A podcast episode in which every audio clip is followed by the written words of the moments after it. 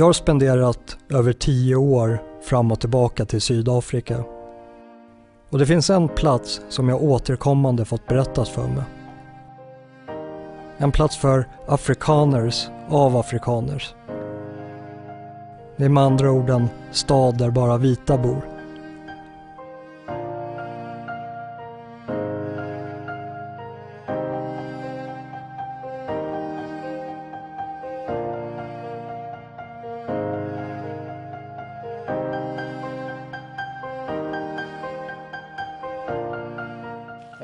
It was a decision I made um, for my kids to, to grow up in an environment that uh, I used to know when I grew up on a farm.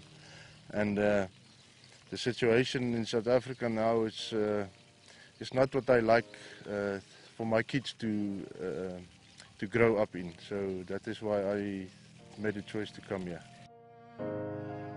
Oranias president är Karel Boshoff.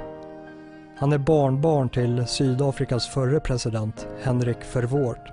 Verwoerd brukar hänvisas som arkitekten till apartheidsystemet. Yes, Swarania was established as an Afrikaner haven, as you, as you rightly said, in 1991. By that time, it was already obvious to our leadership that uh, minority government in South Africa was uh, unsustainable. Um, and we, as conservative Afrikaners, contrary to what some people might uh, e- uh, expect, was not trying to continue minority government, but we were neither, on the other hand, willing to give up the determination over our own affairs um, to a majority government that uh, excluded or would exclude uh, us and our interests. So um, already for, for some uh, years, close to a decade before that, we have been discussing this concept of establishing a region, a part of South Africa, in which the Afrikaners could be the dominant uh, population looking after themselves. So it's not about ruling over blacks. Absolutely not. It, it is the exact opposite of ruling over, over black people or whoever. Um, it is it's a, a matter of ruling over ourselves, looking after ourselves, uh, our own uh, material interests, education, safety, um, all those kinds of things that really matter to people in their daily lives. And um, we started with zero, uh, and we've grown over the past, uh, what's it, 20, 27 years. We've grown to a population of 1,500 people approximately. Uh, you, you mentioned uh, Gauteng and uh, me and my crew just arrived from there and when we driving around there because you can't walk around in those areas you see all these houses with uh, electrical fences and barbed wire but here, here in Orania you can actually walk around and you don't even have a fence around the, the houses Yeah, yeah, not not around the town as well. Yeah. Um, that that's the sort of demographic side of of, of safety uh, um, section that refers to self-determination. There's a section in the South African Constitution that says the right to the self-determination of, of the whole South Africa or the South African nation does not exclude the right of a cultural community like Orania to exercise self-determination uh, in its uh, own right. so it's a indirect grasp of possibility to achieve some kind of autonomous self-determination It, it, it could uh, definitely, and we work on, on, uh, on, on that premise, that it could be taken much further than we have taken it already. Um, as long as it is supported by the people affected by it. Of course, it's not something that could be um, uh, forced down on people who don't want it or are not interested. But uh, uh, as long as it is something that people do and, and build out for themselves, um, uh, it, it has been recognized, and we uh, trust that we will uh, um, keep up the kind of, of, of relationship and power balance to, to have it recognized in future as well. Under mina vistelser här i Sydafrika har jag fått en uppfattning av Orania som till stor del baseras på andras uppfattning om staden. En form av visklek har format min förutfattade bild av staden som ett traditionellt farmarsamhälle där det hålls hårt på den afrikantiska kulturen. Ett samhälle som domineras av den gamla skolan. Äldre bönder som vill leva som de alltid har levt. En samling bakåtsträvare för att uttrycka det milt. Jag blev därför glatt överraskad när jag kom fram till Orania och fick se ett litet samhälle som sjuder av liv. Där genomsnittsåldern är strax över 30 och som domineras av barnfamiljer. Vi we are a bit different from the traditional school model in South Africa. Um, we we try to teach children to take responsibility for their own work um, by uh, um, certain measures that, that we use in, in our system, in the method that we teach. So they don't have a certain time for a certain subject. They get a work schedule for each subject for the rest of the term and they plan how they are going to do that work. So we control and we assist and every week we, we go through the work. Are they where they should be? Did they do what they should do? If they are a bit behind, then the, we have certain measures. They have to stay longer at school for the next week. If they work ahead of, of the schedule, they can take certain days off or go home earlier. So it's all measures to, to motivate them to, uh, to do their work on their own. And we've had quite a success with this method in the last 27 years because we have the record that not once in, in that time uh, a learner who went to university or college um, did not complete the first year. And because you hear from universities quite often in South Africa that they lose students in the first year because it's just too much for them. Yeah. But because we already teach them, it, it's, it only depends on yourself. Um, if your work is done, you, you get the rewards. If your work is not done, you have to put in extra time. So you got a pretty good track record. Yes, I think so. Okay, amazing. All right, should we go and uh, meet one of the classes? Yeah, we can look into the classroom.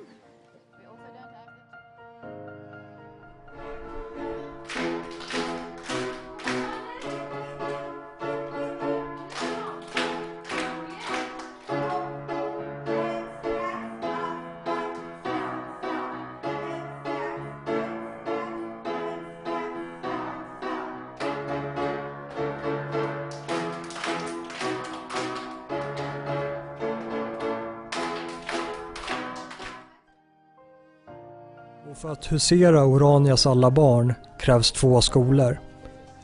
De två skolorna påvisar också en social kontrast där det konservativa och innovativa möts.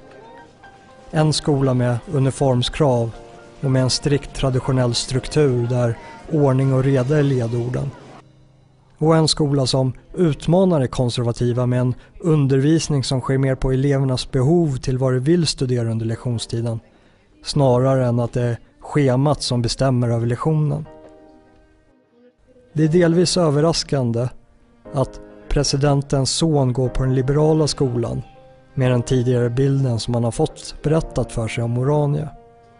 Men ser man Karl Bosow som en innovatör och Orania som en kreativ lösning på ett högst påtagligt problem så är det faktiskt inte så överraskande att sonen går på vad som en del konservativa skulle formulera som en flumskola.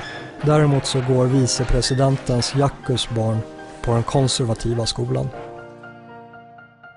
Urania movement, we are tasked to promote the idea behind Urania. We've been doing that for the last 30 years since uh, we were created as an organization in March 1988 to have this idea of Afrikaner self-determination in the northwestern Cape to promote that. So that's what we're busy with every day, you know, is to try and tell people about Orania, get people involved in Orania, and get people to not only move here but, but also invest in, in, in this idea of, of, of Orania as, as a starting point for Afrikaner self-determination in, in this part of the country. Like we've done many times in the past here in South Africa. So our symbol on our flag is a young man who rolls up his sleeves and says, I'm going to do the job myself. I'm not going to ask someone else to do it. I'm not going to wait for someone else to do it. We say in Orania that Afrikaners lost their freedom. They lost their control over their own destiny for one reason, because of their dependence on, on other labor, on labor from other people. We're not going to make that mistake ever again. So our symbol is we will do it ourselves now. Um, and that is why it's very important for us to even put that on our flag, to have that was one of our most important symbols in Orania. So I believe within the next few years that Orania will become uh, a place where 20, 30, maybe 40,000 Afrikaners will live and work um, and have a very good life, you know. And we will probably see a lot of expansion of our land um, uh, around Orania. That will be necessary. Um, and we will see the development of further institutions on the way to greater self-determination, you know, where we are still lacking the institutions that can give us full self-determination. I think we will, we will increase our capability of developing those institutions. Um, and as we um, need a lot of, of people in Orania to do the work, there's, there's a lot of jobs available, we also welcome, we also welcome people in need.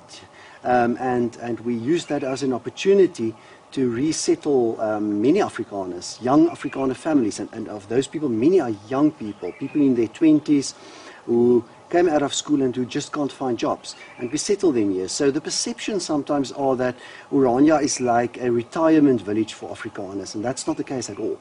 Um, we see that the average age of people in Orania are just over 30. Um, and more and more young people in their 20s move to our town.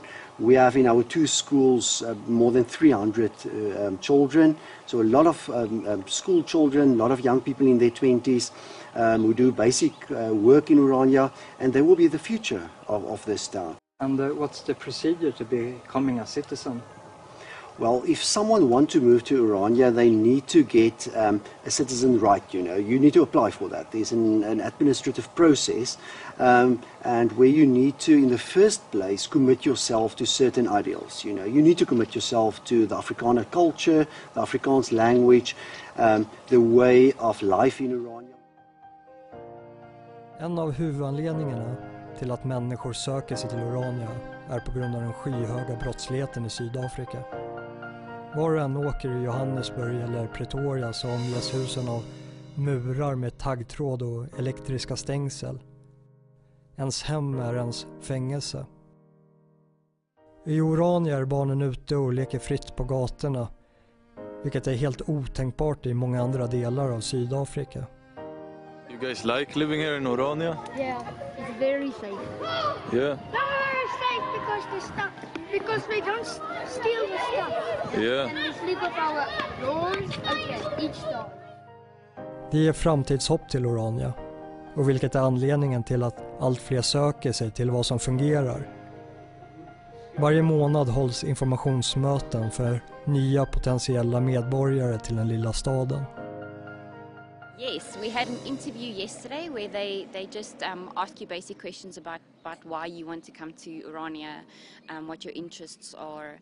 Um, they do a, bit of a background check, um, um, you know, to, to, to check your, your, your reasons. Um, so we had our interview yesterday, and today is, is just so that you can get an, an idea of what the history is like of the town. Um, um, for, for me growing up, um, part of our school um, curriculum, they don't teach you about Afrikaans history. It's, it's not part of our curriculum at all anymore.